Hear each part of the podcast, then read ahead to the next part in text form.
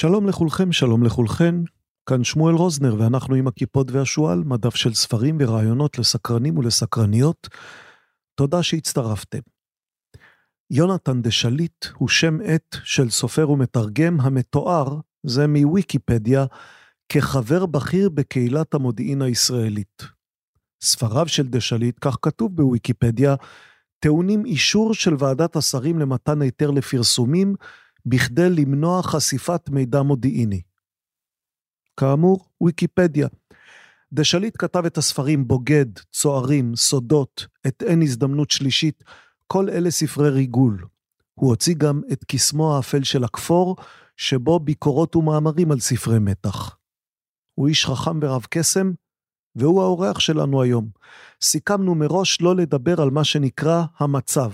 אנחנו כמובן מודעים למצב, למה שקורה בחוץ, כי אנחנו מקליטים בשעת מלחמה, אבל כאן אנחנו משתדלים לשמור על שגרה של שפיות מנותקת מהמציאות. לא בגלל שאנחנו בעד בריחה מהמציאות, אלא בגלל שאנחנו חושבים שגם בזמן שיש מציאות כמו שלנו, צריך מעת לעת לנפוש ממנה, לתת זמן ומקום לדברים אחרים. לשיחתנו דשליט בחר שלושה ספרים, את אנה קרנינה של טולסטוי, את השתקפויות בעין הזהב של קרסון מקלרס, וכמובן גם ספר של ג'ון לקארה, איך אפשר בלי, כינויו הספרותי של דיוויד קורנוול. רק אומר שדה שליט קצת הפתיע אותי ולא בחר את הספר שחשבתי שיבחר של לקארה, הוא בחר בספר התלמיד המכובד. הספר הזה הוא שני בטרילוגיה, טרילוגיה של סמיילי נגד קרלה.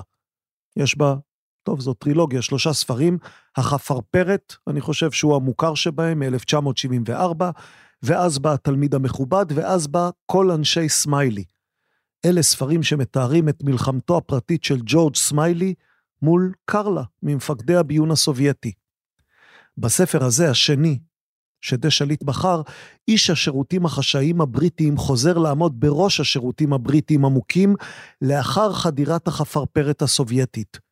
תפקידו הוא לבנות אותם מחדש, לחזק אותם, לשקם אותם אחרי המכה, וסמיילי המרושל, השמנמן, הבעל הנבגד, האיש קצר הרועי, יוצא בספר הזה למסע של ריגול וריגול נגדי.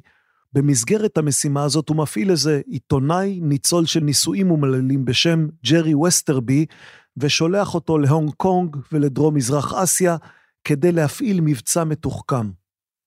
יש כאן התלבטות כמובן, האם לגלות לכם מה קורה בספר, כבר לא קל להשיג את הספר הזה, ומצד שני, אם לא קראתם ותרצו להשיג, חבל שאקלקל לכם ואספר את כל העלילה.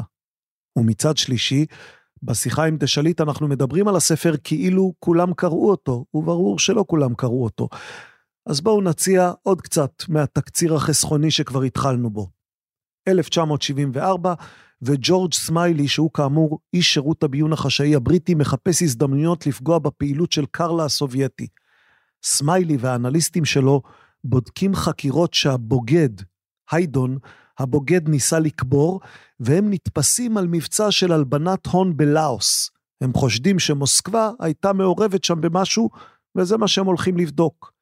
סמיילי שולח להונג קונג, כבר אמרנו את ג'רי וסטרבי, במסווה של עיתונאי ספורט. וסטרבי מוצא נתיב כסף שמוביל לפקיד סיני בכיר שמרגל אחרי הסינים עבור הסובייטים, ואתם בטח כבר בשלב הזה מבולבלים. את הפקיד הזה, הסיני הבריטים רוצים וגם האמריקאים רוצים, ולאחיו של הפקיד יש מאהבת שגם וסטרבי מתאהב בה. ויש הברחות ויש סמים, ויש הרבה מאוד כסף שעובר מיד ליד.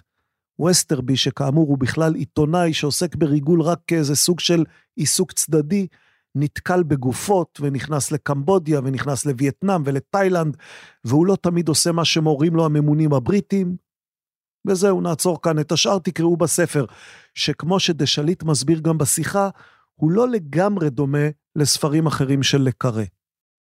לאן תוביל השיחה על שלושת הספרים האלה? היא תוביל אותנו לשיחה על רומנטיקה, על שמות בדויים, על גאונות והשראה, על כוחו של תרגום, על ג'יימס בונד, על אהבה וטיפשות, על קריאה וכתיבה, על הומוסקסואליות והרפתקנות, על הונג קונג ודרום ארצות הברית ומוסקבה ולונדון.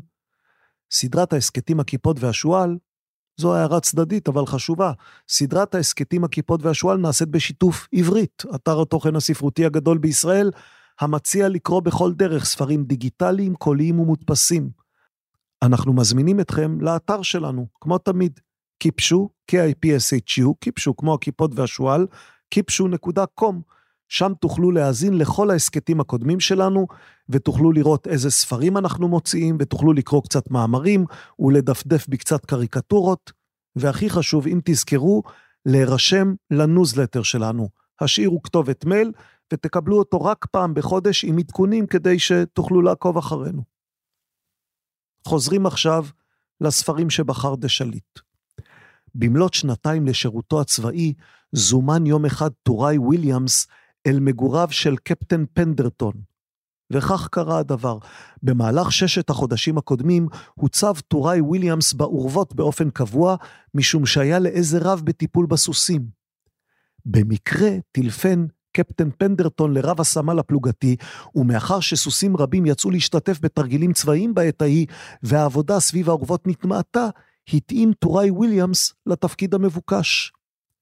אופי המשימה היה פשוט. קפטן פנדרטון רצה לברך חלק קטן מן היער שבגב ביתו, כך שבסופו של דבר, כאשר יעמידו שם את מתקן הגריל, הוא יוכל לערוך מסיבות באוויר הפתוח. עבודה כזאת תארך, ככל הנראה, יום עבודה אחד מלא. זה מתוך השתקפויות בעין הזהב, כדי שניכנס כולנו למצב רוח המתאים, ועכשיו יוצאים לדרך. שעה של שיחה, שעה של נחת רוח, עם יונתן דשליט ושלושה ספרים, מיד אחרי האות.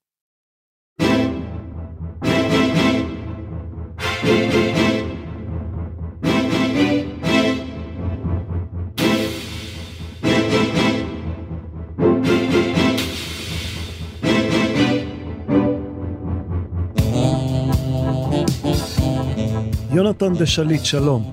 שלום, טוב. כשמישהו צועק יונתן ברחוב אתה מסתובב?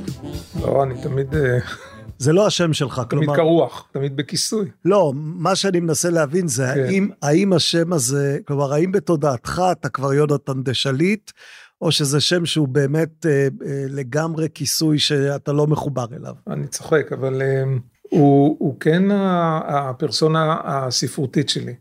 וגם כשהגיע היום אה, להגיד מי הוא יונתן דשליט, אז אני אשאר עם השם הספרותי הזה, הוא לאט לאט, אני מקווה שהוא קונה לו איזשהו מקום קטן בעולם.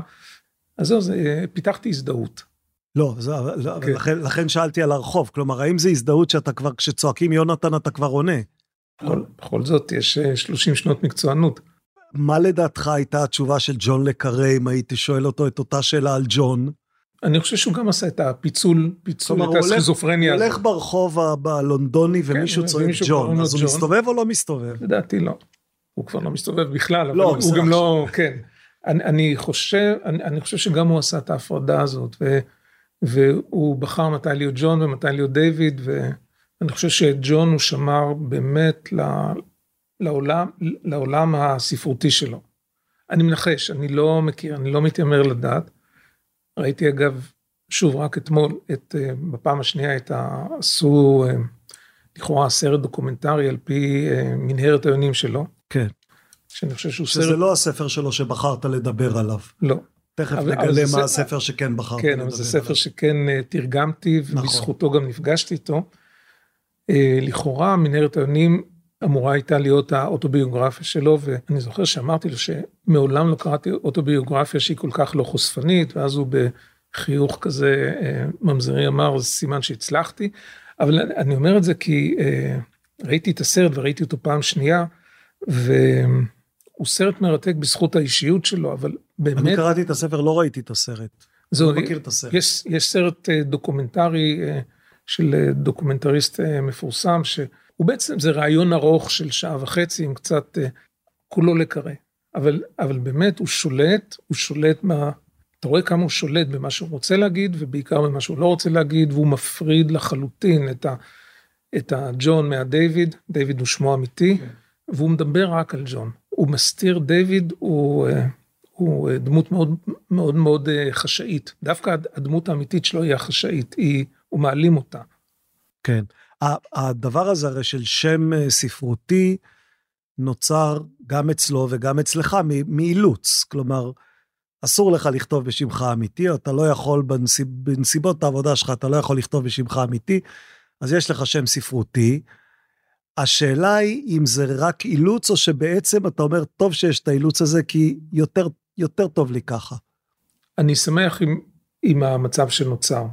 זה יוצר סוג של איזושהי הפרדה או ריחוק בין עולם הכתיבה, אתה יודע, אנחנו עכשיו, יש מלחמה מסביב, ואנחנו צוללים עכשיו לתוך איזו שיחה שעוסקת בספרים ומתעלמת מהמלחמה, אלא אם כן תהיה אזעקה במהלך השיחה הזאת. כן. ו, ויש משהו בפיצול האישיות הזה, אה, בסכיזופרניה הזאת, שאני, אה, טוב, טוב לי להתנהל בתוכה. זה, זה, זה כל מה שאני יכול להגיד, אני לא... היא, היא שומרת עליך גם, זו מחשבה שעולה לי תוך כדי שאתה מדבר, היא שומרת עליך מפומפוזיות של סופרים, כלומר, כשאתה סופר ששמו הוא גם השם שמתנוסס על הספר, אז יש איזה, יש איזה חיבור בין האישי לבין הספרותי. אצלך זה מופרד לגמרי. טוב, לגבי הפומפוזיות, אה, אתה יודע, גם אפשר להיות פומפוזי גם בשם לא, האם להרגשתך זה שומר עליך מפני אה, פומפוזיות ספרותית? אולי זה גם עוד, עוד איזה משהו שעוצר את זה. אני, אנחנו נדבר על הספרים אחר כך שבחרתי, בחרתי לקראת הפגישה הזאת, לקראת השיחה הזאת, ופתאום הבנתי שבחרתי שלושה סופרים שונים, שהם כל כך יותר ענקים ממני, אז, אה, אז אתה יודע, זה מאוד קשה להיות פומפוזי על ידם.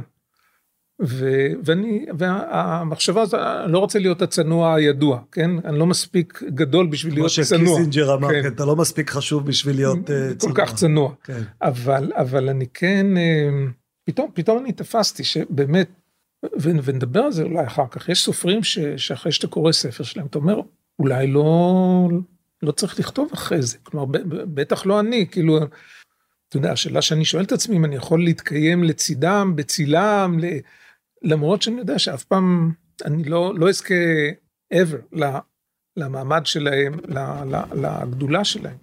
אני רחוק מגדולה. לא, לא היה לי שום ספק שאחד הספרים שתבחר יהיה של ג'ון לקארה. הופתעתי מהבחירה. בוא נחשוף את שם הספר. קדימה. אה, בעברית זה התלמיד המכובד. כן. אה, The Honorable School Boy, והוא באמת... הוא בעצם ספר אמצעי של הטרילוגיה המפורסמת נכון, של סמיילי. של סמיילי, והוא הספר האמצעי בטרילוגיה. נכון. עכשיו, א', אני לא יודע אם כשנכתב הספר הראשון בטרילוגיה, Tale of Soldier Spy, או ה, בעברית החפרפרת, כן. אם מראש ג'ון לקרי ידע שזה, שהולך כן. להיות טרילוגיה. והספר השני הזה, התלמיד המכובד, הוא קצת סטייה מהטרילוגיה. אמנם הדמויות נשארות. של ג'ורג' סמיילי ושל פיטר גילם. נשארות. נשארות, והספר מתרחש בשירות הביון הבריטי שהתרסק אחרי חשיפת הבוגד ביל היידון, אבל הוא סטייה לגמרי מהעולם שתיאר הספר הראשון. כי, כי הוא עוזב את המלחמה, הקר, את, ה, את המלחמה הקרה באירופה, באירופה והולך, והולך למזרח הרחוק. נכון. הוא גם, אני חושב, לא ספרתי עמודים שהוא יותר רחב יריעה. כן. והוא גם כתוב הוא אחר באופן הכתיבה שלו. עכשיו זה, זה אתגר, תראה, ג'ון לקארה כבר, כשהוא כתב את החפרפרת, הוא כבר היה סופר עם רב מכר עולמי, המרגל שחזר מן הכפור. כן.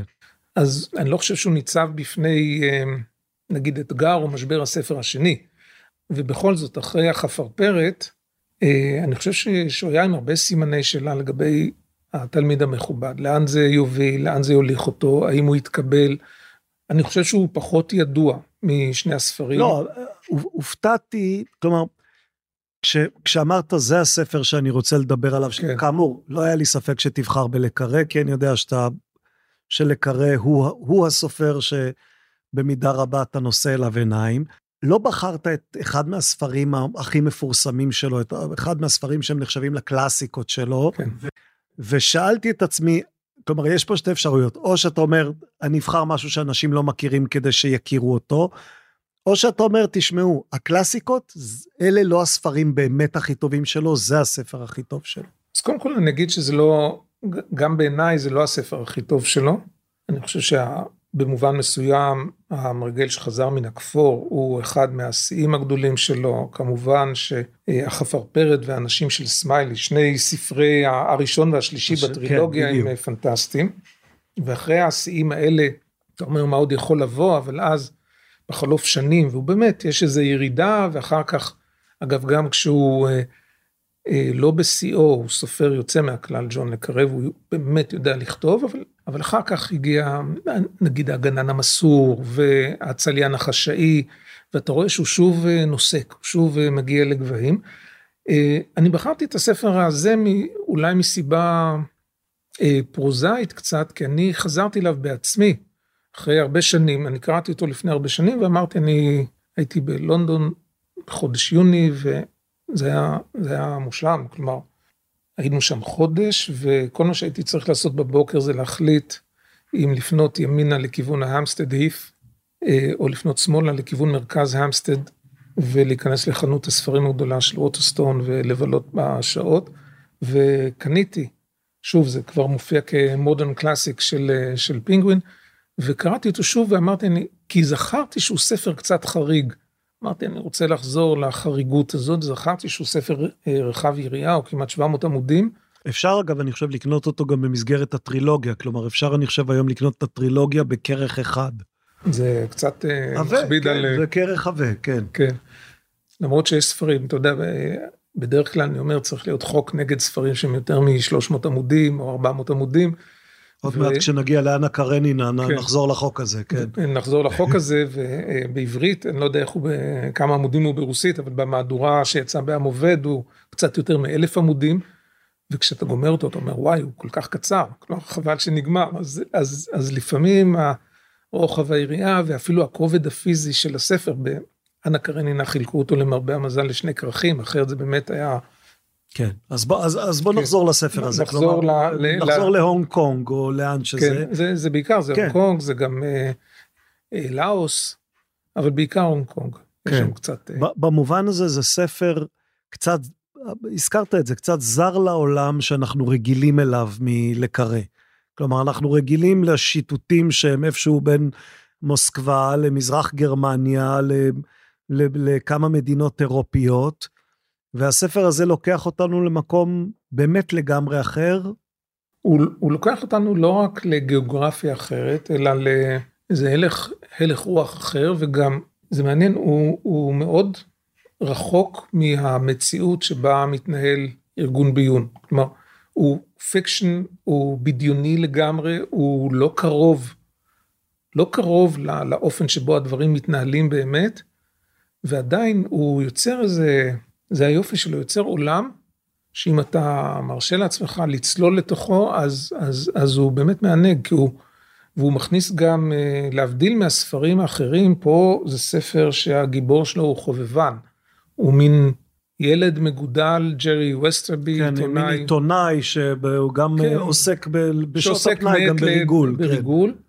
הוא מישהו שלא נותנים לו להיכנס פנימה, הוא לא חלק מהארגון, הוא לא עובד של הארגון, אין לו תג עובד, אין לו מספר עובד. אבל בגלל זה הוא גם לא תמיד מציית לארגון, כלומר הארגון גם אומר לו כן. כל מיני דברים והוא אומר לא מתחשק כן, לי. הוא, הוא פרא אדם קצת, הוא רומנטיקן, הוא, יש פה תופעה שמצאתי אותה גם יסלח לי ג'ון לה קארה שאני משווה, אבל גם בספרים של ג'יימס בונד או בסרטים של ג'יימס בונד. זה ספר התל, התלמיד המכובד. אני לא יודע אם לה קארה יסלח לך, כי הוא, כי הוא כת, התחיל לכתוב את ספריו כמעט כדי... כדי לנצח, לנצח את, ה, את האתוס של ג'יימס בונד. והוא ניצח במובן מסוים, אבל מצאתי בהם משהו משותף, על זה, על זה בקשת הסליחה. כן. יש משהו, אה, אני אתחיל דווקא בסרטים של ג'יימס בונד, כשאתה רואה סרטים ישנים של ג'יימס בונד, אתה נע בכיסא שלך בחוסר נוחות, בגלל סוג של שוביניזם שכבר לא מתאים לעידן שלנו. כן. ואני לא מדבר ממבט של political correctness, אלא מבאמת לא נעים לראות את שון קונרי דוחף מישהי בכמעט אלימות לתוך חדר, ו... וכובש אותה, ב, אה, הוא לא שואל אותה בכלל. כן. מתוך הנחה שכל נשות העולם, שהיא בוודאי מעוניינת, שהיא כן. בוודאי רוצה גם כשהיא, גם כשהיא אומרת לא. כן. יש משהו בדמות של uh, וסטרבי, הגיבור של הזה, שהוא קצת כזה, הוא שוביניסט. נכון. Uh, לא, לא, לא חשבתי. יש שם צד לא נכון. נעים, תמיד כל הנערות האלה שהוא קונה בכסף, הוא זה, הוא גם רומנטיקן, אבל זה משהו שפתאום צרם לי. בכלל, כל הקריאה הזאת, הספר הזה הוא משנות ה-70, נכתב בשנות ה-70, כן. שזה לא פרה-היסטוריה. ועדיין יש בו משהו מאוד מאוד מיושן. תראה, בנושא הזה אני חושב שבין שנות ה-70 להיום חל מפנה מאוד דרמטי. כן, אבל הוא מיושן לא רק בהיבט הזה, הוא מיושן אפילו באופן הכתיבה, הוא מאוד ארוך. כש, כשאתה אומר שהוא ספר אה, מאוד fiction, כלומר מאוד לא דומה, אז, אז מה, באמת כל השיקולים האלה, מה שאתה קורא לו רומנטיקני, כל העובדה שזה ספר שחלק גדול מהגיבורים שלו וגם חלק מהמהלכים שבו, הם לא מהלכים קרים ומחושבים, אלא כל מיני גחמות של כל מיני אנשים.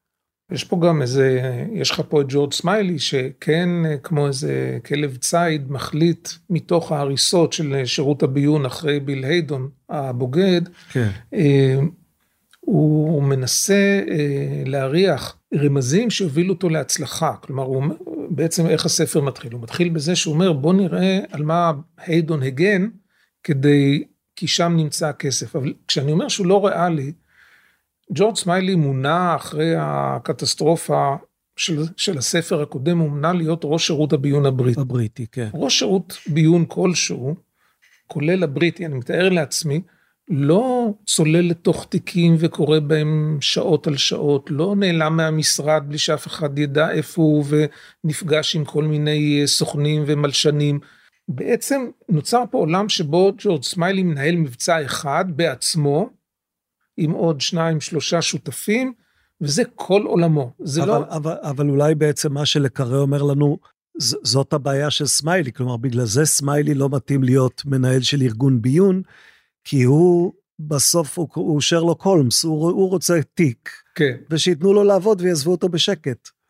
זה נכון, זו הבחנה מאוד יפה לגבי מה, מה סמיילי באמת רוצה. סמיילי הוא זאב בודד, בהיסטוריה שלו היה הרי פעל מעבר לקווים אה, בזמן מלחמת העולם השנייה ופעל בתוך גרמניה וחירף את נפשו ואחר כך נגיד הסיפור של, אה, של החפרפרת הוא בעצם זה סיפור בעצם אה, ספר ריגול אבל בפורמט של ספר בלש. כן. כלומר יש חמישה חשודים והוא צריך למצוא את הרוצח במקרה הזה את הבוגד ופה הוא מקבל ארגון שלם לנהל. כן במובן הזה כלומר זה, זה ברור אני חושב לכל אורך הטרילוגיה. שהוא האיש הלא נכון במקום הזה. כן, והוא גם, יש בו גם צד פוליטי, אבל הוא תמיד מעדיף או את עולם, ה, את הקייס, קייס הריגול הספציפי שהוא מטפל בו, או את כתבי היד הגרמניים ש, שמעניינים אותו מבחינה, אה, נגיד, אינטלקטואלית. הוא לא בנוי להיות, לנהל ארגון. אגב, דיברנו על, על ההנגדה בין סמיילי לבין בונד. בדבר האחד ש, שהזכרתי הם כן דומים, כלומר שניהם אינדיבידואליסטים. רק שבונד הוא האינדיבידואליסט ה flashy, הזוהר, כן.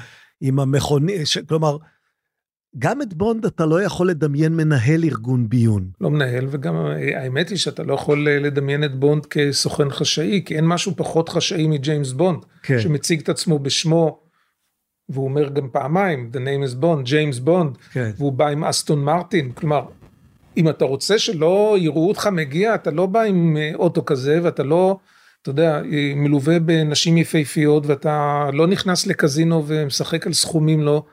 זה, הוא גיבור על, בונד הוא גיבור על, ג'ורג' סמיילי הוא גיבור על בקצה השני, הוא גיבור על של השכל.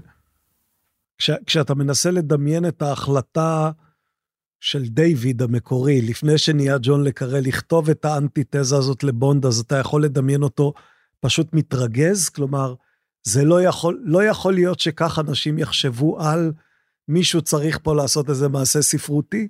מאוד יכול להיות, כי אה, אה, ג'ון לקרה היה עובד זוטר בשירות הביון הבריטי, והוא ידע שאין ג'יימס בונדים, לפחות לא, לא, זה לא היה הוא ולא בסביבה הקרובה שלו.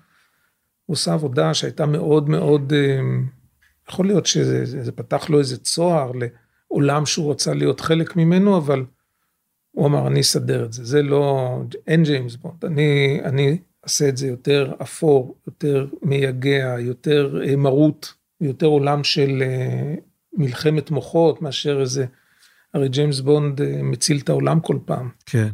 כמה, כמה אתה חושד או, או, או מניח שבאמצעות קריירה ספרותית הוא הגשים את קריירת הביון שהוא לא הצליח לממש.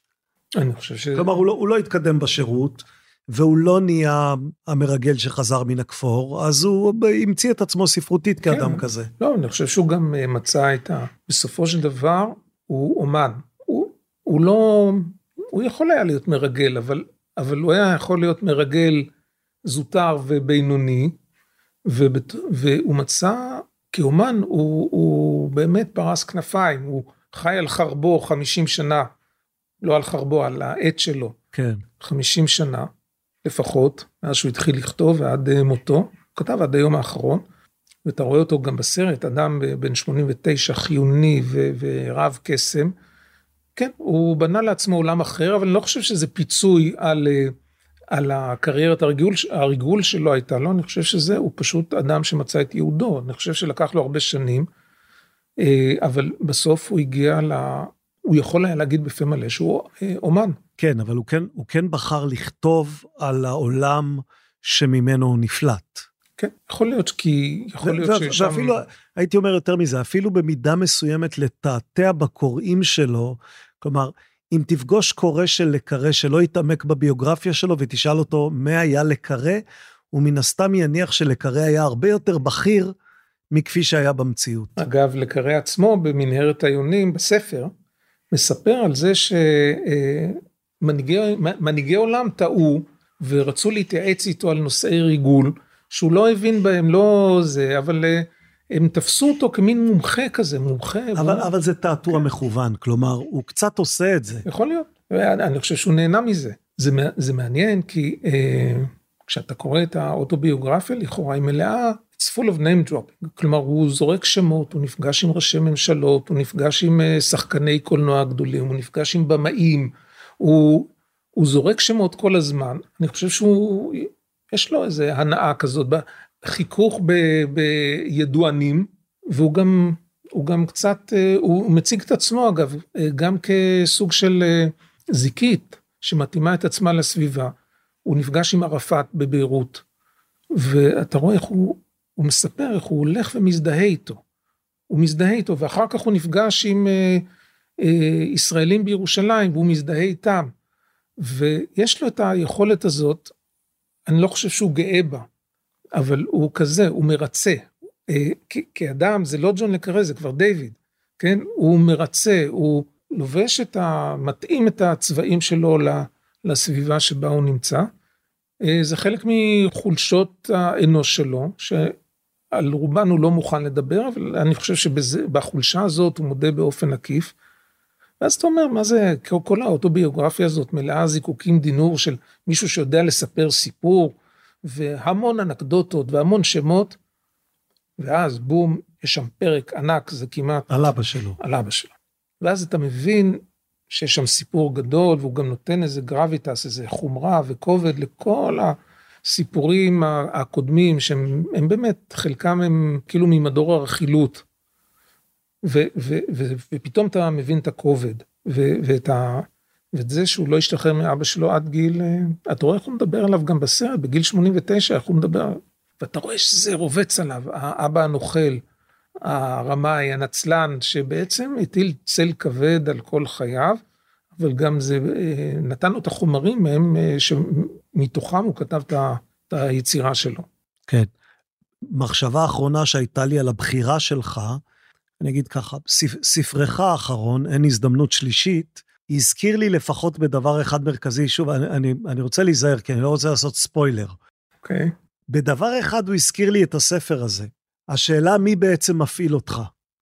כלומר, האם אתה יודע מיהו האדם או הארגון או המדינה או האינטרס שבשמו אתה כרגע עושה כל מיני מעשים, שיכול להיות שהם בכלל מכוונים לדבר אחר. כן, זה חלק, מתארים את עולם הריגול כעולם של מראות. עכשיו תחשוב לא על מראה אחת, אלא על חדר שיש מראות מכל הכיוונים. אז אתה כבר, אתה מאבד אוריינטציה, אתה לא יודע אם אתה מסתכל על, על עצמך, על ההשתקפות של ההשתקפות, אם זה צד ימין או צד שמאל, ו, וגם ב, ברגע שאתה חוצה את הרוביקון ונכנס בעיניים אה, פקוחות לתוך uh, העולם הזה, אתה נכנס לחדר מראות ואתה צריך להניח שאתה כבר מאבד שליטה. אה, זה גם הסיפור, אה, פה אני אעשה ספוילר קטן, נגיד בספר אחר שכתבתי בוגד, הבוגד הישראלי כן. דופק כן. על דלת השגרירות האמריקאית, נפגש, רוצה לעבוד עם ה-CIA, נפגש עם קצין CIA, ובפרק שאחרי זה אנחנו כבר יודעים שקצין ה-CIA עובד בשביל השטאזי, כן. הביון המזרח גרמני. ולפחות בשלב הזה בספר הוא לא יודע שהוא בעצם נכנס בדלת הלא נכונה, כן. והוא לא יכול לצאת מזה. בספר אה, של לקרא, זה לא עניין אקראי של כניסה בדלת הלא נכונה, זה בכלל ברמה המדינתית. כלומר, כשנכנסים שירות הביון הבריטי והרוסי והסיני והאמריקאי, okay. כן. וכולם ביחד מעורבבים, ובסוף הגיבור צריך לשאול את עצמו, מי המדינה שבשבילה עבדתי? אתה צודק לגמרי, זה, זה חלק ממה שמניע את הסיפור. ואז כמובן יש את הגורם המתעתע שבכלל מערבב את כל ווסטרבי, ג'רי ווסטרבי, מחליט להתאהב. זה העיתונאי שהוא עיתונאי מרגל וזה, פרילנס, כן. מרגל פרילנס, אבל הוא החליט להתאהב, והכוח הזה של אהבה מטלטל, מטלטל אותו ומביא אותו לעשות דברים קיצוניים, ובעצם סודק את כל הזה. כל העולם השחמט המתוחכם הזה, פתאום איזה היד הזאת של האהבה מפילה את כל הכלים. אבל, אבל חשבתי שבגלל האלמנט הזה בסיפור, אתה אומר, זה fiction. לא, זה, אני לא יודע אם בעולם האמיתי, יש גם כל מיני דברים, אבל גם, אני חושב שגם בעולם האמיתי יש כוחות לא צפויים, כוחות של רגש, שפתאום מערערים לך, מערערים לך את התכנון, פוגעים בביצוע, פותחים לפניך אפשרויות חדשות, נאמנויות חדשות. כן. טוב, עכשיו אני אקריא לך, אה, אני אקריא לך משפט. מעניין אם תזהה אותו. כך הוא אומר: כל הבתים הברוכים דומים זה לזה, וכל בית שאין הברכה שורה בו, צרותיו משונות משל חברו. זה מהדהד לי את, המשפ... את משפט הפתיחה של אנה קרנינה. זהו משפט הפתיחה של אנה קרנינה בתרגום הראשון לעברית. תרגום של יוסף אליהו טריבוש או טרייבוש. מדהים. כן, הלכתי לבדוק את אה, תולדות תרגומי אנה קרנינה לעברית. אה, היו, היה תרגום הזה, והיה תרגום של חיים טרסי אחר כך. היה תרגום של יצחק שנהר, שאני חושב שהוא ה... בדור שלי, שהוא גם די הדור שלך, אתה קצת מבוגר ממני, אני חושב שזה התרגום שקראנו, ספר שיצא אז בהוצאת שוקן. מאז היה גם תרגום, התרגום החדש ביותר של נילי מירסקי. כן. אז אנחנו מכירים את, ה, את המשפט הזה בכל המ, המשפחות המאושרות דומות זו לזו, וכל משפחה אומללה בדרכה שלה. אפשר לתרגם אותו גם אחרת, מסתבר. כן, זה הפלא של התרגום. כן. אתה, אתה, אתה יודע איזה תרגום קראת? אני קראתי את התרגום של אה, מירסקי. יכול להיות שבעבר... כלומר, לא, בפעם... קר... לא קראת את אנה קרנינה, התרגום של מירסקי הוא משנות האלפיים. כן. אני אומר, זה האנה קרנינה שאני זוכר, כי אני קראתי אותו כשהייתי צעיר, מן הסתם בתרגום שאתה הזכרת, אבל הקריאה בתרגום של מירסקי זה, זה אנה קרנינה שאני אה, מכיר ומזהה. כלומר, קודם כל אתה מספר לי פה שקראת את אנה קרנינה יותר מפעם אחת. כן. כמה פעמים קראת אותו? פעמיים. פעמיים. זה, זה יש אחת... כאלה שקוראים הרבה יותר. לא, כלומר, זו נראית לי אחת יותר מדי, זה מסוג, זה, זה אלף ומשהו עמודים, אה, ואני שואל את עצמי, למה קראת אותו פעמיים? זה ספר שקוראים פעם אחת ודי.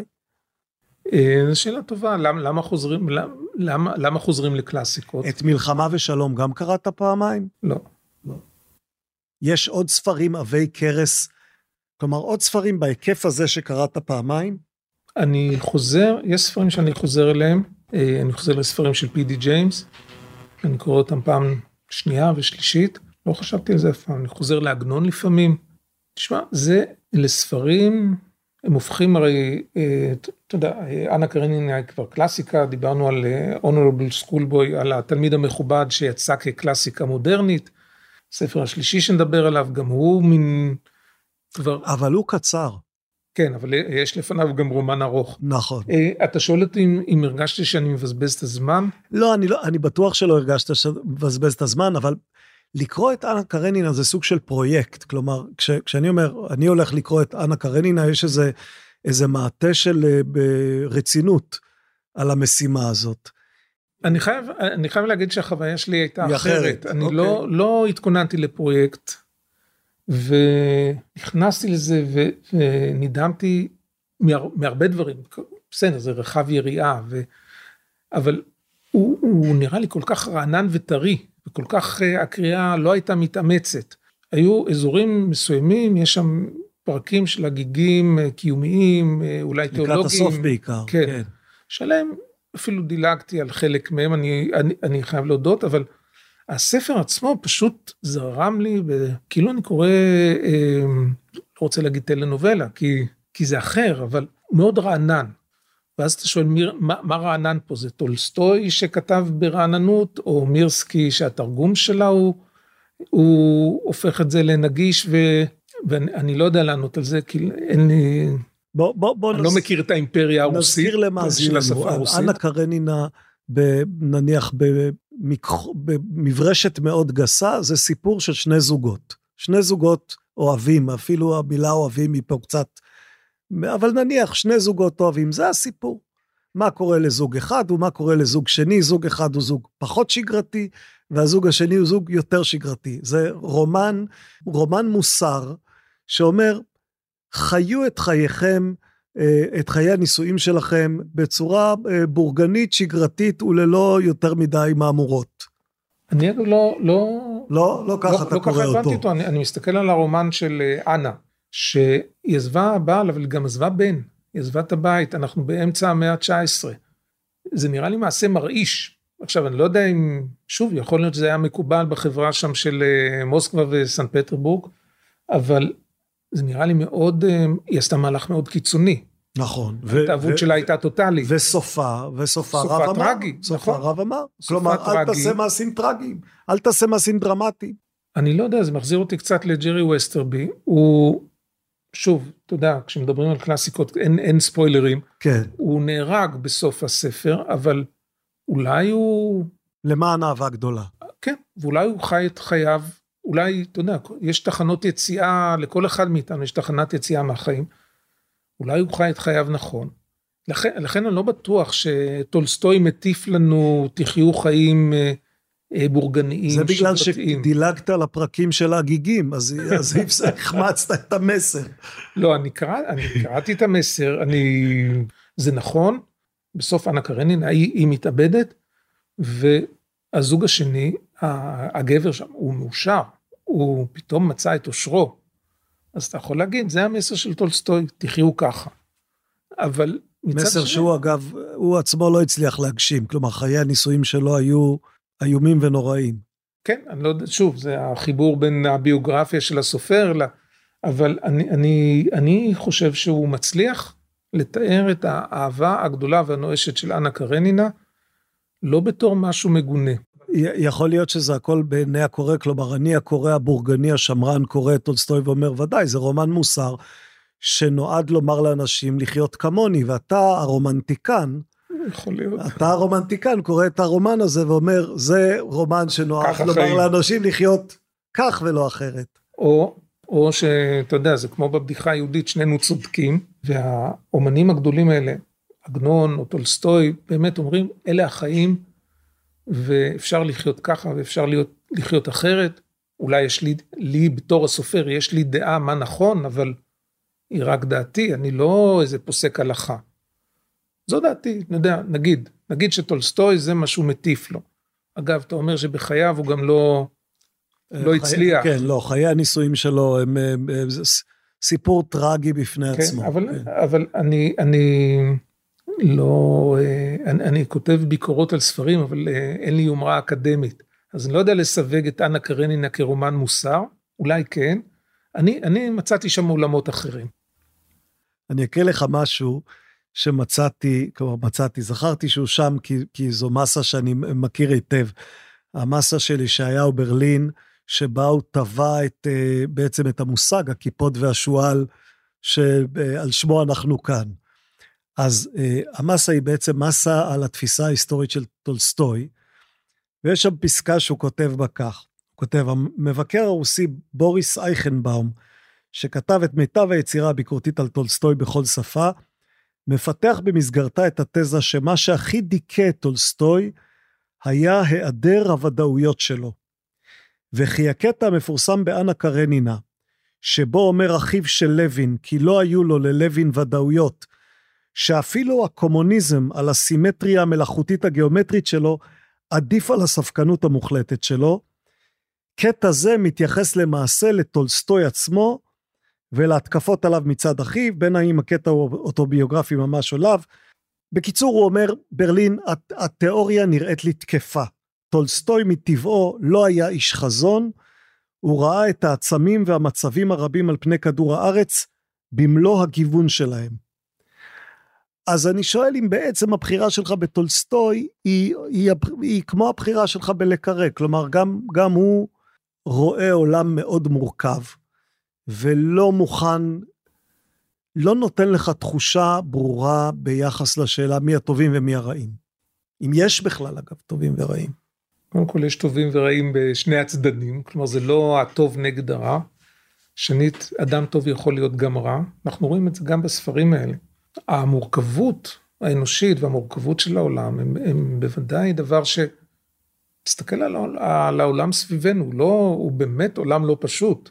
זה העולם, וכשסופר מצליח לתת לזה ביטוי ופותח יריעה רחבה, אז אה, יש משהו מושך בזה, ולכן אה, יכול להיות, אני לא, אמרתי לך, מעבר לי לחשוב שבחרתי ספרים של סופרים גדולים שעל ידם אני תמיד מרגיש מתוסכל, אבל לא עשיתי חיבורים נוספים לעצמי, אבל יכול מאוד להיות שאתה צודק, שהמורכבות של העולם, הגיוון, הגוונים שבו, התעתוע שאתה חי בתוכו, אגב, גם בטולסטוי זה סוג של, גם אה, חדר מראות כזה. כן. דיברנו על אנה קרנינה ושנינו, ואנחנו שני קוראים שונים, בטח יש אני ראיתי בה רומנטיקנית סוערת, אתה ראית בה אישה מטומטמת, ושנינו צודקים. ו- וגם כל אחד, זה, זה היופי של יצירה גדולה, שאתה יכול למצוא בה את עצמך, ואתה יודע, היא שלך, מהרגע שהיא מודפסת, או היא כבר לא רק של אה, הסופר, טולסטוי מת מזמן, אנחנו יכולים לקרוא בה ולמצוא כל אחד את מה שהוא חושב, וטולסטוי מגלה לנו גם הרבה דברים, ואני אומר, זה וכל זה בכישרון ספרותי ענק, שזה, שזה זה, זה עונג צרוף. כן. הרי זה די ברור שלא היה לי כוח לקרוא מחדש את אנה קרנינה לקראת שיחתנו. עליך אני מאמין הכל. אבל, אבל, לא, אבל כן רציתי להתכונן בדרך אחרת גם לספר הזה, שאני זוכר אותו, אני זוכר אותו לא רע, למרות שקראתי אותו לפני די הרבה שנים. והתעמקתי באמת בעניין הזה של התרגומים בעברית.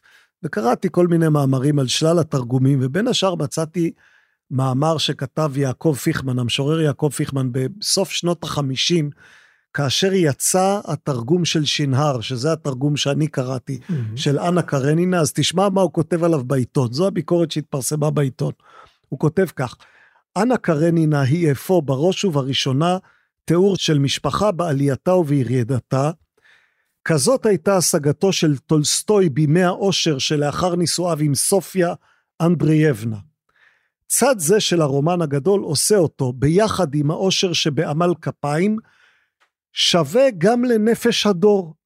ראוי הוא לשמש חומר חינוכי גם לבני ארצנו, כביטוי נעלה של הגינות אנושית, יותר מכל הספרים שמתרגמים כיום אצלנו, בלי אומנות התרגום ובלי כל הבחנה מוסרית ויצרית. אז הנה יעקב פיכמן אומר לך, יש כאן עמל כפיים, יש כאן אה, מדריך לנישואים טובים, גם הדור שלנו ראוי לקרוא את הספר הזה. תשמע, בכלל התרגום לעברית, עולם התרגום לעברית, אני גם חטאתי בתרגום. ביותר מתרגום אחד. כן, כן. ב... יצא לי, אני חושב, לתרגם עד עכשיו חמישה או שישה ספרים, זה לא הרבה. אתה אומר חמישה או שישה כי אתה לא זוכר? כן, אתה לא, זוכר מה? אני, אני יכול לספור אותם, אבל כן, לא, אוקיי. אני, אני לא זוכר כרגע את המספר, וזה קצת כן. מביך אה, להיזכר בכולם. ואני יודע שאני לא מתרגם בנשמתי. מה זאת אומרת אתה לא מתרגם בנשמתך? יש משהו בתרגום, ו, ותכף אני אולי נתייחס אליו גם. התרגום הוא מלאכה קודם כל מאוד מאוד עמלנית, והיא דורשת ידע מאוד מאוד עמוק, כלומר דורשת השכלה מאוד רחבה וגם יכולת אה, מחקר מעמיקה, ואתה גם, היא, היא גם מחייבת קצת, לה, כאילו להכפיף את האגו שלך ל... ל, ל, ליוצר שאתה מתרגם אותו. כמו בקבלה, צמצום, אתה צריך להצטמצם. אתה צריך להצטמצם ועדיין יש, אה, יש תרגומים שמעשה אומנות בפני עצמם. יש גם משהו מעניין, בעולם של התרגום לעברית, לפחות, אני הולך להגיד משהו שאני לא יודע אם הוא נכון, אבל זה על ההתרשמות שלי, ואני יכול להשוות רק ל... אה, אני קורא רק בעברית ובאנגלית. כן. רוב הסיכויים הם שתרגום של ספר לעברית יהיה יותר טוב מתרגומו לאנגלית. בעיקר כי המתרגמים הישראלים הם, הם, הם אנשים יוצאי דופן, הם גם סוכני, הם לא רק מתרגמים, הם גם, התרגום לעברית התחיל בכלל כחלק מהמעשה הציוני, כלומר, להביא לתרבות העברית אה, אה, אוצרות רוח של... אבל אתה מרגיש שזה, שזה נכון עד, עד ימינו אלה? א', כן, כן, אני, אני חושב שעדיין יש מתרגמים שרואים לעצמם משימה אה, שהיא חורגת ממלאכת התרגום, היא קצת משימה של בניית עולם התרבות העברית, ב, ב, זה, זה מעשה ציוני עדיין גם ב-2023, וגם אם תחשוב בהיסטוריה, מי התגייס לתרגם את אה, ספרות העולם לעברית, ואתה רואה את אה, כן, שלונסקי, טובי, טובי, כן. אומנים. עכשיו, אני רוצה להגיד משהו, אני, אולי זה, זה יוביל אותנו גם לספר השלישי, כן. אה, השתקפויות בעין זהב של קרסון מקלרס, סופרת אמריקאית. אני חייב להגיד, זה ספר קטן, זה נובלה בעצם. כן. שגם, שגם הוא לא ספרה הידוע ביותר. לא, הספר הידוע ש... ביותר שלה זה צי... צייד בודד הוא הלב. שיצא ש... שנה, שנה קודם, שנה, שנה קודם. קודם. כן. והיא סופרת גם כן גאונה, וגם כשקראתי אה, גם את, אה, את הצייד וגם את השתקפויות, אמרתי, היא כתבה אותם כשהייתה בת 23 ו-24, ואתה אומר, איך יכול להיות שאישה כל כך צעירה, יש לה כזה עומק, אה, כזאת הבנה עמוקה של המורכבות של החיים, של האומללות של החיים, של היופי שבחיים. anyway, הדבר הראשון שאני הרגשתי דווקא בספר הזה, בהשתקפויות בעין זהב, זה איכות התרגום. מתרגמת שלא שמעתי את שמה, אבל לא ענת עינהר, שהתרגום שלה הוא מופתי, הוא באמת, אתה קורא בעברית, ואתה רואה, אה, כאילו, כאילו היצירה של מקלס נכתבה בעברית. אבל הרי לא הלכת לקרוא גם באנגלית אחר כך, או שכן? לא את, הספר, את, את, אה, לא את הספר הזה, את, את צייד בודד הוא הלב קראתי באנגלית, ואת זה קראתי בעברית. בעברית. אבל, אבל אני יודע, אני חושב שאני יודע לשפוט את התרגום לא בהשוואה למקור, אלא כי הוא בעצמו, מבחינת העברית שלו, מבחינת הקצב שלו, מבחינת הרוח שהוא מעביר, הוא יצירת אומנות בפני עצמה. אגב, גם נילי מירסקי זה יצירת אומנות, אתה רואה אומן במלאכתו, זה קצת כמו, תחשוב על מוזיקה, על אה, ביצועים שונים לאותה יצירה, יש אה, נגיד בטהובן או מוצרט, או עכשיו התזמורות שמנגנות את היצירות שלהם, הנגנים והמנצחים הם כבר עושים פרשנות, זה לא היצירה שלהם, אבל הם הופכים את זה לאיזה משהו שלהם, גם שחקני תיאטרון שלוקחים מחזה ומוסיפים עוד רובד. הספר החדש שאנחנו אה, מוציאים עוד מעט בסדרת הכיפות והשועל נקרא למה בטהובן. והוא עוסק במאה יצירות של בטהובן, ונורמן ליברכט שכתב אותו, בכל אחת מהיצירות הוא, הוא עוסק גם במבצעים שלהן, והוא הוא, הוא מיד מתחיל להגיד לך, זה ניגן את זה מהר מדי, והוא ניגן את זה לאט מדי, והוא ניגן את זה חזק מדי, והוא ניגן את זה חלש מדי. ואז אתה מוצא את עצמך הולך ומחפש את היצירות, אתה אומר, רגע, בוא, בוא באמת, בוא נבין כמה, כמה זה משנה, מה ההבדל בין לשמוע את היצירה הזאת של בטהובן עם הפסנתרן הזה ועם הפסנתרן השני. אז קודם כל אני חושב שיש, אבל, אבל זו דוגמה, יש הבדלים. כן. אני, נגיד במוזיקה אני פחות מבין, אני יותר, אבל בספרות אני יותר ער לזה. יש הרבה רבדים ליצירה. כלומר, בספרות זה ה... יצירת המקור והתרגום שלה, ואתה יכול להוסיף עוד גם איך הספר נראה, והעיצוב הגרפי, ויש הרבה שכבות. מחזה יש את השחקנים, במוזיקה יש גם את המבצעים ואת המנצח. כל אחד מוסיף עוד איזה רובד, בעיבוד של ספר לטלוויזיה או לקולנוע, פתאום נוצר עוד רובד חדש. זה חלק מהיופי של, ה, של אומנות בכלל, שהיא היא, היא מרובת פנים, היא, והיא גם כל, כל הזמן היא מתפתחת, כלומר, אתה רואה שליצירה יש חיים משלה. השתקפויות אה, הוא סיפור על אה, בסיס צבאי בדרום ארצות הברית. כן. כן? זה תיאור נכון שלה? זה לא תיאור נכון שלה. על מה... לא, על ש, מה... ש, שם הוא מתרחש. כן, על מה הספר הזה? הספר הוא על אה, הומוסקסואליות. אוקיי. בסוף זה זה, אבל זה לא רק... למרות שהסופרת בשום, בשום שלב בסיפור לא אה, מתארת את זה בצורה כל כך ברורה כפי שאתה מתאר את זה. קודם כל היא לא אומרת את זה, אבל... נכון. היא לא, לא משתמשת במילה ואין שם אף מעשה שהוא נגיד אקט הומוסקסואלי. זה, זה, זה הכל, האירוטיקה היא מאוד, היא, היא, היא שם כל הזמן. היא מאוד חזקה. נכון. אבל היא לא ממומשת. תחשוב, יש את הקפטן אה, שמגלה כנראה את, ה, את ההומוסקסואליות שלו כשהוא אפילו לא מתאהב, הוא חושק בטוראי, אבל הטוראי יש לו איזו משיכה אה, גם כן לא ממומשת לאשתו של אותו קפטן, ואותה אישה בכלל יש לה רומן עם קצין אחר. אין בכל הספר הזה שום אקט מיני, למעט, למעט לדעתי סצנה מדהימה של הקפטן שרוכב על, על, על, על סוס, סוס, על סוס, על סוס, ומאבד את השליטה ומסכן את חייו, כן.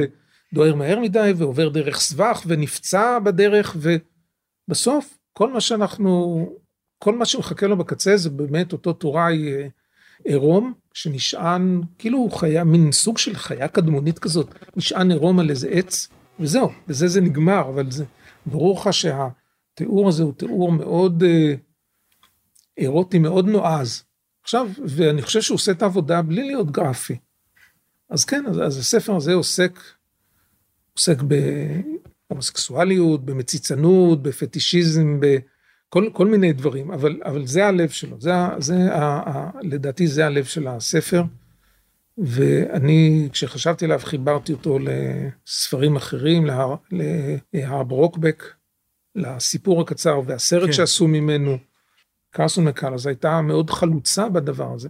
עכשיו, היא בחיים, בחיים שלה היא שכנעה את עצמה, היא התאהבה בנשים וגברים והייתה נשואה וזה, אבל... הייתה נשואה אגב גם היא לא באושר לגבר שנדמה לי היכה אותה או כן, היא גם הייתה או... אישה מאוד מאוד חולה. כן. הייתה חולה מגיל מאוד צעיר, היא חוותה, זה נורא מעניין איך היא, היא מתה גם מאוד צעירה. ב... כן, בתחילת שנות החמישים שלה. כן. כן. אבל מגיל 20 היה לה אה, שיגרון של הלב וסדרה של אה, אירועי שבץ. והיא הייתה מתאהבת, היא התאהבה נואשות בכל מיני נשים, שזה מעולם לא מומש, כלומר הם לא התאהבו בחזרה, אבל אתה יודע, תתנתק מזה, פתאום, כשאתה קורא את זה, אתה מבין, היא, והיא מתארת הומוסקסואליות גברית, בצורה מאוד מאוד... אה, כש, כשאתה קורא ספר כזה, אז אתה שואל את עצמך, למה הוא נכתב? אני, אתה יודע, לא יודע, לא, אני, כלומר, אי אפשר לשאול אותה, אבל... אז זהו, אני יודע, זאת שאלה מוזרה, אבל בעצם זה, זה סיפור נורא קטן. הוא קטן. על, ו... על אנשים לא חשובים. אמ, למה, למה הוא צריך להיכתב? אבל עם יצרים מאוד גדולים, ונושא שהוא מאוד אה, טעון ולא מדובר בהומוסקסואליות הייתה מאז ומתמיד כמובן, זה חלק מאז שנברא האדם, אבל, אבל אמ, אני חושב ש... אה, האירוטיקה הזאת, כל, כל ה, גם האווירה הדרומית, האצלה הזאת, הכל כבד, הכל איטי, הכל לא מודע או לא מדובר, סיבה מספיק טובה לכתוב את הספר, ולכאורה הספר, יש בו ארבעה או חמישה גיבורים, אפשר היה אה, לחשוב שזה, אפשר, אתה יודע, זה מחזה של, שאפשר אה, אה בחדר, לשחק אותו בחדר, בחצי, כן. בחדר, בחדר אחד. לא, תראה, יש את הגנן, הוא עובד בחוץ, יש את זה, כן. אבל, אבל היא דווקא אה, מוציאה אותנו, יש פה, מוציאה אותנו לטבע, לעולם הזה החייתי של הסוסים, ושוב, התורה הראינו על זה, זה שהוא, הייתה סיבה לכתוב את הספר אז, הזה. אז שאלתי, מה, מה הייתה הסיבה לכתוב אותו? עכשיו אני אשאל שאלה, למה קראת אותו? כלומר, אתה ניגש למדף ספרים, יש בו אלף ספרים, למה אתה בוחר את זה? א', כי את, אה, קראתי את הספר הקודם שלה, את צייד בודד הוא הלב בהשתאות. טוב, שאני יכול לשאול את אותה שאלה כן, גם עליו, כלומר, לגלגל את השאלה ספר אחד אחורה. כן. לא יודע, איך, אה, איך מגיעים לספרים, איך מתוך לא, ה... אז, אז, אז זאת השאלה שאני שואל, האם, נניח, האם אתה, האם אתה קורא. ספרים מנומק, או קורא ספרים אקראי? תראה, זה, זה, זה הטרגדיה של כל הקוראים. מה הטרגדיה? אנחנו, בהנחה שאנחנו קוראים הרבה, לא יודע אם לקרוא שני ספרים בשבוע זה הרבה, בוא נניח שכן, יכול להיות שאתה קורא יותר, אני לא מספיק, אבל... לא, שניים בשבוע, אם אני מספיק שניים בשבוע, זה שבוע בסדר. שבוע טוב. כן. מאה בשנה. כן. שמונת אלפים בחיים. תראה, יש גם את כל הספרים שאני, אתה יודע, מתחיל ולא מסיים, בסדר, קורא אוקיי. כמה פרקים. לא, אבל אני אומר, מכל המיליוני, מיליארדי אה, מילים ומיליוני הספרים לא נוכל לקרוא את כולם, על זה אז אנחנו צריך מסכימים. לבחור. נכון. אז צריך לבחור. איך בוחרים? קודם כל, מגבלת השפה מאוד מגבילה אותנו. אני מבין איך אבל- בוחרים את אנה קרנינה. כלומר, אנה קרנינה, אתה אומר, זה אנה קרנינה, יש אחד כזה, אני בוחר אותו. אני מבין, לא, אבל אני בודד הוא מבין הלב למה הוא אדם גם... במקצועך בוחר בג'ון לקארה וקורא את כל ספרי ג'ון לקארה. אבל השתקפויות, זה המקום שבו אני אומר, למה, למה דווקא את זה? אז אני, אני חושב, ככה אם אני משחזר אה, היסטורית, כן, את הסיפור האמיתי, אני חושב שקראתי עליו ביקורת או שתיים. ידעתי, קראתי כבר בעבר, כלומר זה נפל לי על התשתית של צייד בודד הוא הלב, ואמרתי, היא, היא סופרת גדולה. הביקורות אגב היו מאוד, אה, מאוד טובות. אמרתי, הנה, יש לי... אגב, אני הגעתי לשלב שבו ספר שאני לא אוהב, אני זורק. אני שם בצד. לא מכריח את עצמי, אני מוכן להתאמץ בשביל ספר טוב, כן? יש קריאה קשה שהיא מתגמלת. אבל יש כל כך הרבה junk food בעולם הספרותי, ש, שעכשיו אין לי היסוס, אני, אני זה אגב גם בעצמי. דבר שבא עם הגיל, אני כן, חושב. באיזשהו כן. שלב אתה אומר, החיים קצרים מדי. כן, אין לי מספיק זמן לקרוא את כל הזבל שכתבו בעולם. אגב, היום זה גם הרבה יותר מתעתע. פעם יכולת לבחור לפי, היה איזה, היו תווי איכות, גם של ההוצאות לאור. הייתה גם איזה של... מדורת שבט ספרותית, כלומר, היה הספרים שאנשים... אבל גם היום יש. אני חושב, יש גם היום, זה חלק, מה, חלק מהעולם שאנחנו חיים בו, עולם של uh, ספרות, של ביקורות, של uh, בלוגים, של uh, פודקאסטים. יש בכל זאת איזו קהילה שקוראת ומדברת, ו, ואני חושב שזה חלק מהעולם התרבותי שלנו. עכשיו, איך בוחרים בשפע הזה שיש לעולם? אתה יודע, אני מסתכל רק על ה... סליחה שאני כל כך ארכאי, אבל יוטיוב. יוטיוב, יש בו מספיק חומר לחיים שלמים. לעולם לא תוכל לראות את כל מה ששווה לראות, בתור, ורק ביוטיוב. לעולם לא נוכל לקרוא את כל הספרים שאנחנו רוצים. אני אספר לך, אני אשתף אותך בחוויה שהייתה לי, ש- שהיא מאוד המחישה לי את זה. קראתי פעם ספר שהתפרסם בספריית הפועלים, שתורגם מתאילנדית. לדעתי זה הספר היח- היחידי בעברית, אה, בתאילנדית, שתורגם לעברית. לעברית. וקראתי, אמרתי, איזה יופי, יופי של ספר. עכשיו, ואז הרגשתי, ידעתי, בטח יש עוד אלף ספרים שנכתבו בתאית, ש- שאני מעולם לא אגיע אליהם, כי הם לא תורגמו לאנגלית או לעברית. וליד התאית יש אה, לאוס, ועל יד לאוס יש קמבודיה, וגם שם יש יצירות אינסופיות, ואנחנו, כל העולמות האלה סגורים בפנינו, וזה, ו, ו, ו, וזה מאוד, מאוד אה, היכה בי. אגב, לעברית מתרגמים מהמון שפות. יש זה, גם- זה יכול אגב להוביל אותך לסוג של... טוב, תעזבו אז חבל על הזמן. כלומר, בדיוק. ממילא אני לא אספיק הכל, אז לא, למה בכלל? לא, ותמיד יש את הפיתוי, אתה יכול להגיד, אתה יכול לארגן לעצמך מדף ספרים של 100 ספרים ולקרוא רק אותם, אגב, ולחזור כשאתה, ולקרוא בהם. כשאתה קורא פעמיים את אנה קרנינה, זה במקום לקרוא ארבעה ספרים אחרים. נכון. אז תמיד אנחנו עושים את הבחירות האלה ו- וסופנו להפסיד, כי אנחנו לא נספיק אף פעם. אתה יודע, אם, אם היינו בוחרים ספר אחד, אני חושב ששנינו היינו בוחרים את אותו, את אותו ספר, נגיד ספר אחד בעולם, מה, תנ"ך? התנ"ך, זה ברור. ואנחנו גם אה, עוד, אה, התמזל מזלנו ואנחנו קוראים אותו בשפת המקור, לא תרגומים. כן. אז אני אומר, זה... אני לא יודע למה זה היה ברור לי כל כך ולמה אתה מיד... אה, לא, כן. זה, אני, מיד- אני מיד מהסס, אני אומר, האומנם, כלומר, האומנם? האם הייתי בוחר בתנ"ך? זה, זה, זה שאלה, כלומר, אה, אצלי הפיתוי היה לבחור בתלמוד. כי אני כן, מעדיף, כן. לא, א', א', זה ספר יותר גדול, כלומר, זו בחירה שמאפשרת לי מגוון יותר רחב. זה הרבה כרכים, כן. ואני מודה שיותר מעניין אותי ללמוד את התלמוד מאשר לקרוא בתנ"ך. אבל כיצירה ספרותית, אני חושב שאין לתנ"ך אבל, מתחרים. אבל פה בא לידי ביטוי, אני חושב, ההבדל בינינו. כלומר, אתה קורא בעיקר פרוזה ואני קורא בעיקר... אה, עיון. non-fiction, כן, והתלמוד הוא עיון אינסופי. נכון. כשאתה גומר את המחזור אחרי 7,000 ומשהו ימים, אתה מוזמן להתחיל מההתחלה. כן, כן. אה, כן, אבל הפרוזה התנ"כית היא, אתה יודע, אני לא אדם דתי, אבל כשאני קורא את התנ"ך, אני אומר, אם אלוהים לא כתב את זה, אז כתב את זה מישהו שרוח אלוהים שרתה עליו.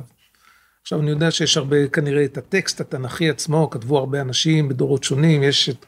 ועדיין, אני אומר, בעיניי יש איזה סופר אחד כזה, שנח עליו רוח אלוהים, ו... והוא כתב פרוזה שאין שני לה. ככה אתה מרגיש, אגב, גם ביחס לספרים, או לחלק מהספרים שבחרת? כלומר, גם על טולסטוי נחה אותה רוח? כן, מופחתת. מופחתת. מופחתת, זה... כי אני באמת חושב שלתנ"ך של... אין אה, מתחרים ב... גם בתמצות, בתחכום הספרותי וגם בשפה, השפה כל כך... אבל כן, כן, אני חושב שיש אה, כזאת רוח אלוהים כזאת שורה על הסופרים הגאונים. כשאתה כן. אומר לי את זה, כלומר, אתה אומר רוח אלוהים, אתה מתכוון לזה ברצינות, או שאתה אומר, לא, זה, כלומר, זה הכישרון שלו. לא, אני, אני... אתה אדם רוחני. תסלח לי, כן, לא, אבל לא, אני... אני אדם מאוד לא רוחני, אבל אם אבל אתה כן, אדם רוחני, אני, זו זכותך. כן, ככה אני חושב, זה לא רק אה, כישרון, זה משהו, לא יודע, זה, זה מישהו בירך אותך בכישרון הזה. לא, אבל, אבל איך אתה מדמיין, כלומר, אתה, אתה נגיד, ממש תראה, מדמיין מין, מין ענן שיורד על ה... לא, לא, לא, זה, אני, אני, תראה, תרגמתי סופר אמריקאי בשם ג'יימס סולטר. כן. וכתבתי על ה... כש, כשקראתי אותו, אמרתי, הוא כותב כאילו מלאך יושב על כתפו. אז אני לא חושב שבאמת מלאך עם כנפיים יושב על הכתף של סולטר, אבל, ואני לא, לא מדמיין את אלוהים בתור ענן. אבל משהו שהוא באמת אה, אבל אתה לא מטריאליסט, מה... כלומר, אתה חושב שיש משהו שהוא מעבר ל, לעולם החומר. כן, ככה אני מרגיש. כן. לא תיאולוג, אבל אה, אני אומר, במקרים האלה של כישרון יוצא דופן, אגב, של גאונות בכלל, הגאונות זה לא רק בעיניי גודל המוח שלך, או איך הנוירונים מתחברים, אני חושב שזה משהו, באמת, שיש איזו השראה מעבר לזה, אבל זה, אתה יודע, לא, אני אפילו לא זה, יודע. זה משהו שכשאתה יושב וכותב ספר, אז אתה מחכה לו? כלומר, לא. אתה מקווה שיום אחד פתאום ייפתח לך איזה צוהר וגם לך זה יקרה? אני אומר, הלוואי, אבל אני יודע שהדרך לזה היא בעבודה קשה. כלומר, בהתמדה. בכלל, בחלק גדול בחיים, זה עבודה קשה, והתמדה, חריצות. הדרך שלי להגיע לזה זה קודם כל לעבוד. לשבת ולכתוב. לשבת ולכתוב. ולא לחכות לאותה השראה או לאותה מוזה, או בטח לא ל... אתה יודע, היד הנסתרת הזאת שנוגעת בך מלמעלה. אני פותח לה את הדלת במובן הזה שאני כותב, ואני מקווה שהיא תגיע, אני, אני גם ריאליסט, כן? הסיכוי ש, שהיא תבוא, שאותה יד כזאת של אותה רוח אלוהים שהיא תגיע עד אליי, אני סקפטי, אבל אני נותן לה את הצ'אנס. יונתן דשליט, תודה רבה. תודה רבה לך, תודה שהזמנת אותי.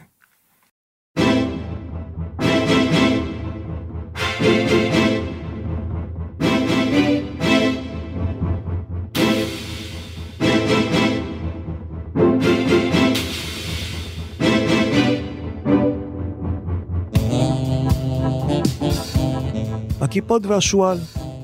מקווים שנהנתם מהשיחה עם יונתן דשליט, אבל דבר אחד לא עשינו בשיחה איתו, לא קראנו מאחד מספריו. אז הנה, נעשה גם את זה. ומכיוון שאלה ספרי מתח וריגול, אין ברירה אלא לקרוא בהם מתחילה ועד סוף כדי להבין מה קורה בהם.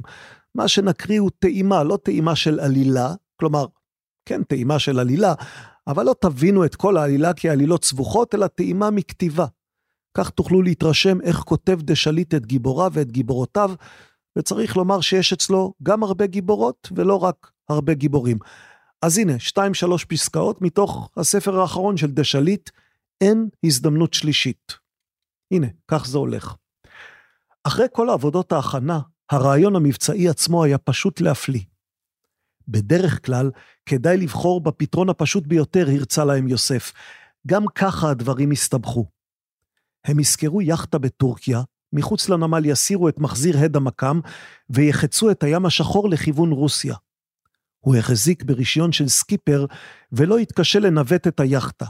הוצאת הרישיון הייתה חלק מתהליך שיקומו בעקבות הפציעה, ומאז נהג להפליג לא מעט, בעיקר באיי יוון ובחופי טורקיה שלאורך הים האיגאי. בחסות החשיכה, מחוץ לטווח גילוי של מקם ותצפית, שלושה מהם התקרבו לחוף עם סירת גומי. הוא, איב וסרגי מהימ"מ. בטווח של אלף יארד ייכנסו למים, חליפות גומי אטומות יגנו עליהם מהקור ומהסלעים שבקו החוף. יוסף דיווח לצוות שאנדריאה טיילור תצטרף למבצע מטעם האמריקאים, אבל תישאר על היאכטה. ההנחיות שקיבלה, No American Boots on the Ground, היו ידועות גם לו. הסיורים של עדי ואיב ברוסיה נשאו פרי, ובעקבותיהם כבר קבעו במדויק את מיקום הדאצ'ה, וידעו לא מעט על הרגליהם של יושבי הבית.